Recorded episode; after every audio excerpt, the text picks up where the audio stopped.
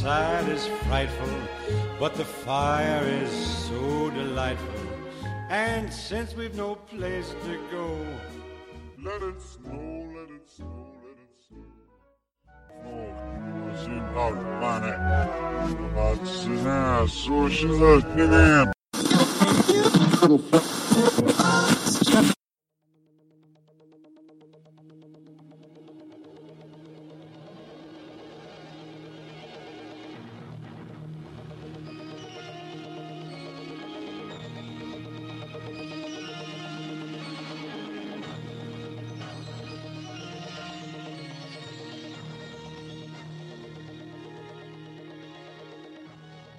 Αγαπητές ακροάτριες και ακροατές, καλησπέρα.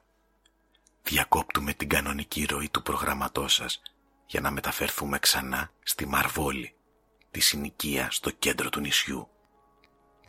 Να μεταφερθούμε στο πιο απομακρυσμένο χωριό από τη θάλασσα, που ο γνωστός φωνικός ιός συνεχίζει να παίρνει τις ζωές των δύσμυρων συμπολιτών μας.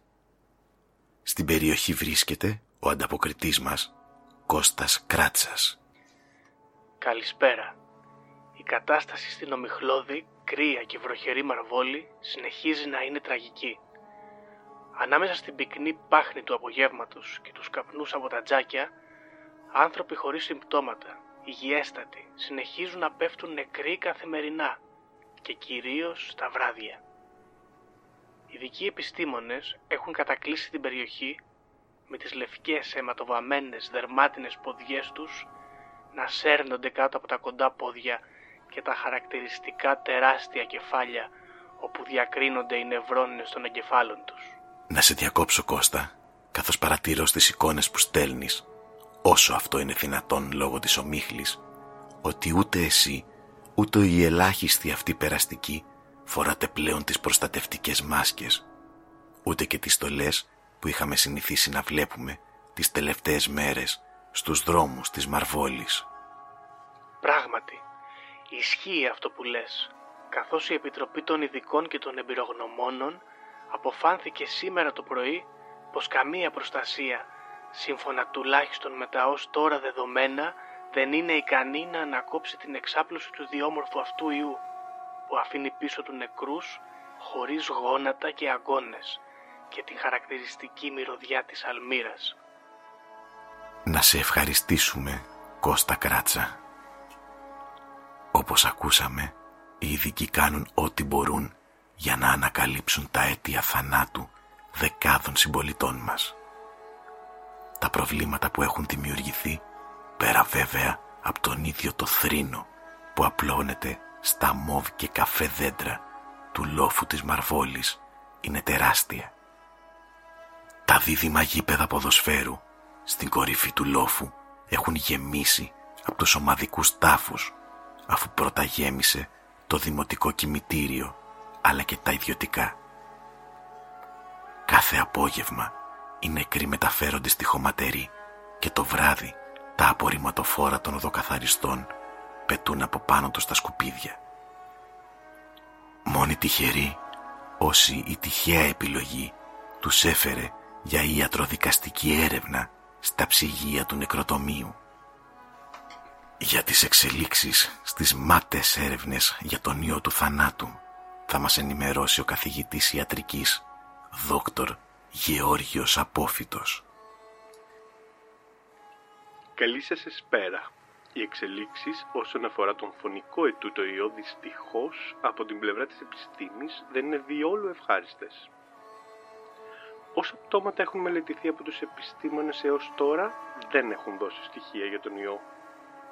Το σύνολο των οργάνων των θανόντων ευρίσκονται σε φυσιολογική κατάσταση, εκτός βεβαίως από τα γόνατα και τους αγκώνες αυτών, τα οποία έχουν υγροποιηθεί, αλλά και από αυτή την ανεξήγητη οσμή θαλασσινού ύδατος και αλμύρας. Θα μπορούσαμε να πούμε ότι πέθαναν όλοι τους υγιέστατοι. Ακόμα ακόμα και αυτός ο καπνός που προσελκύεται τις έσχατες στιγμές πριν οι συμπολίτες μας καταλήξουν, δεν εμφανίζεται μη στα όργανα, μη στους πνεύμονάς τους. Δεν μπορούμε να γνωρίζουμε λοιπόν ποια είναι η σύστασή του, μα ούτε και την προέλευσή του, καθώς και την αιτία που τον προσελκύει. Δεν υπάρχει, λέτε, κάποια περίπτωση ο θάνατος να προέρχεται από τον καπνό αυτό; Όχι, είμαστε βέβαιοι. Δεν υπάρχει καμία περίπτωσης. Αν συνέβαινε κάτι τέτοιο, θα ανεβρίσκονται ίχνη διοξιδίου και μονοξιδίου του άνθρακος εις τους πνεύμονες των θανόντων, γεγονός που δεν προκύπτει εξουδεμίας εκ των ερευνών μας. Να σας ευχαριστήσουμε, δόκτορα, προς το παρόν και θα είμαστε σε επαφή για οποιαδήποτε εξέλιξη. Να μεταφερθούμε και πάλι στη Μαρβόλη, όπου μετά την εξαφάνιση το ανταποκριτή μας, Κώστα Κράτσα, η αντικαταστάτριά του, Γιώτα Νότα, έχει κοντά της την κυρία Δήμητρα Αλότρου, κάτοικο της περιοχής. Καλησπέρα από τραγική Μαρβόλη. Πράγματι, η κυρία Δήμητρα Λότρου μας προσέγγισε και θέλει να βγει στον αέρα, καθώς υποστηρίζει ότι έχει νέα στοιχεία για τον ιό. Κυρία Δήμητρα. Τον είδα. Αυτός το έκανε, τον είδα. Κατέβηκε από την τεράστια καμινάδα του, γλίστρισε στο δρόμο σαφίδι χωρίς σώμα, έστριψε στην πλατεία και τύλιξε τον κύριο Μανώλη τον κουρέα, τον ανιψιό του.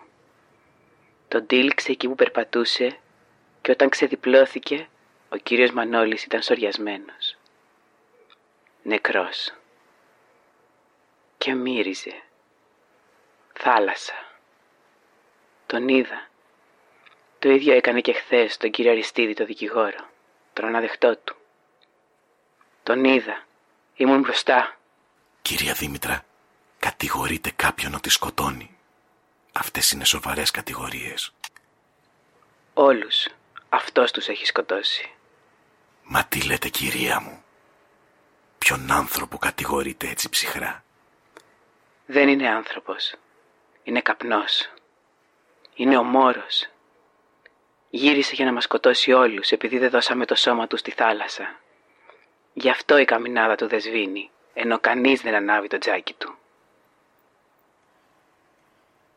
Η κυρία προφανώς έχει χάσει τα λογικά της. Το ίδιο πρέπει να έχει συμβεί και σε μερικούς ακόμα κατοίκους της Μαρβόλης. Αυτές οι ασυναρτησίες δεν μπορούν να ανταποκρίνονται στην πραγματικότητα και την αλήθεια της κοινωνίας μας. Και σαφώς η αλήθεια είναι μία και μοναδική. Για όσους δεν γνωρίζετε την ιστορία της περιοχής, θα μου επιτρέψετε μια μικρή ενημέρωση προς αποκατάσταση της αλήθειας. Η Μαρβόλη βρισκόταν για πολλά χρόνια στην κατοχή του Αθανάσιου Μόρου. Φυσικά όχι όπως τη γνωρίζουμε σήμερα. Εκτός από το χαρακτηριστικό πέτρινο οίκημα το πατρικό του Αθανασίου Μόρου, κτίριο που γνωρίζουμε όλοι από την ψηλή μαύρη καμινάδα του. Όλος ο υπόλοιπος λόφος ήταν έρημος και ακατοίκητος. Βυθισμένος στην ομίχλη, κατάφυτος από τα σπάνια μόβ και καφέ δέντρα της περιοχής. Μουσική του υπήρξαν από πάντοτε τα κροξίματα των πουλιών και οι κραυγές των τσακαλιών τα οποία αποτέλεσαν έμπνευση των σημερινών παραδοσιακών τραγουδιών της Μαρβόλης. Μετά την ενηλικίωση των δώδεκα παιδιών του, ο Μόρος τα πήρκησε με σπίτια που έκτισε γύρω από το πατρικό του. Ο λόφος άρχισε να μοιάζει με συνοικία. Η γενναιοδορία του προς τα δεκάδες βαφτιστήρια του υπήρξε αξιομνημόνευτη.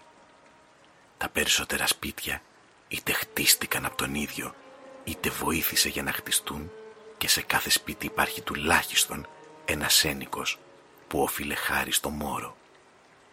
Γι' αυτό άλλωστε θεωρείται και ιδρυτής της Μαρβόλης.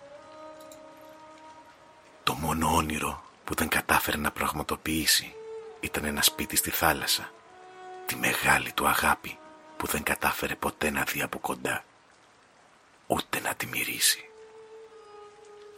Δώδεκα χρόνια παρά μία μέρα πριν ο Αθανάσιος Μόρος άφησε την τελευταία του πνοή στο ομιχλώδες σπίτι του στο λόφο της Μαρβόλης.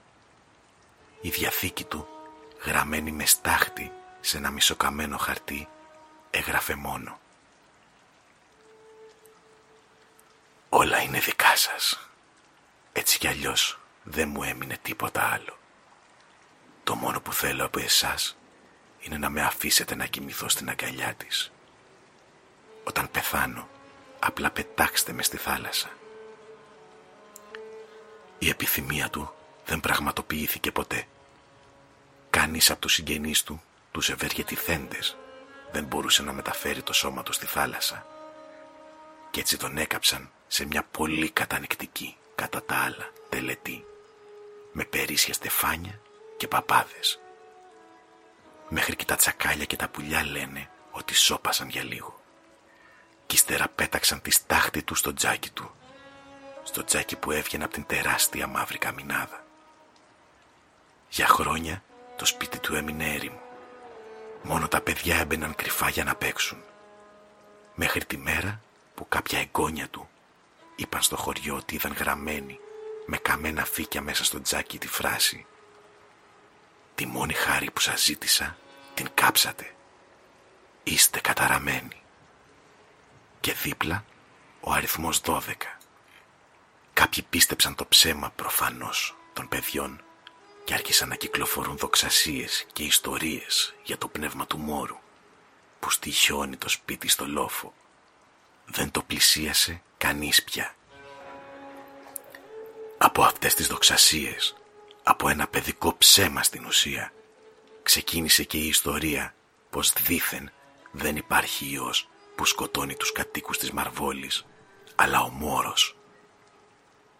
Ο Μόρος που βγαίνει από την καμινάδα του σπιτιού του σαν καπνός και όσους είναι υπεύθυνοι που δεν έφτασε το σώμα του στη θάλασσα, τους παίρνει μια μακάβρια αγκαλιά τους μετατρέπει τα γόνατα και τους αγκώνει σε νερό για να σέρνονται στον άλλο κόσμο και να μην μπορούν να κολυμπήσουν ούτε νεκροί. Γι' αυτό υποστηρίζουν οι προληπτικοί, οι μήτρελοι, αγράμματοι ότι πεθαίνουν μόνο κάτοικοι της Μαρβόλης και κανείς άλλος. Μέχρι να πεθάνουν όλοι. Προφανώς όλα αυτά αποτελούν δυσιδαιμονίες και δεν περιέχουν κανένα στοιχείο αλήθειας. Να επιστρέψουμε όμως στο δελτίο μας και να μεταφερθούμε ξανά στη Μαρβόλη για να δούμε αν έχουμε νεότερα από την εξέλιξη του ιού. Στη γραμμή μας η ανταποκρίτριά μας Αντωνία Μόρου. Αντωνία. Αντωνία. Κάποιο πρόβλημα στη σύνδεση φαίνεται πως υπάρχει. Μέχρι να αποκατασταθεί, επιστρέφουμε στην κανονική ροή του προγράμματός σας. Για οποιοδήποτε νεότερο θα διακόψουμε ξανά και ελπίζουμε αύριο να ξημερώσει μια καλύτερη μέρα για όλους.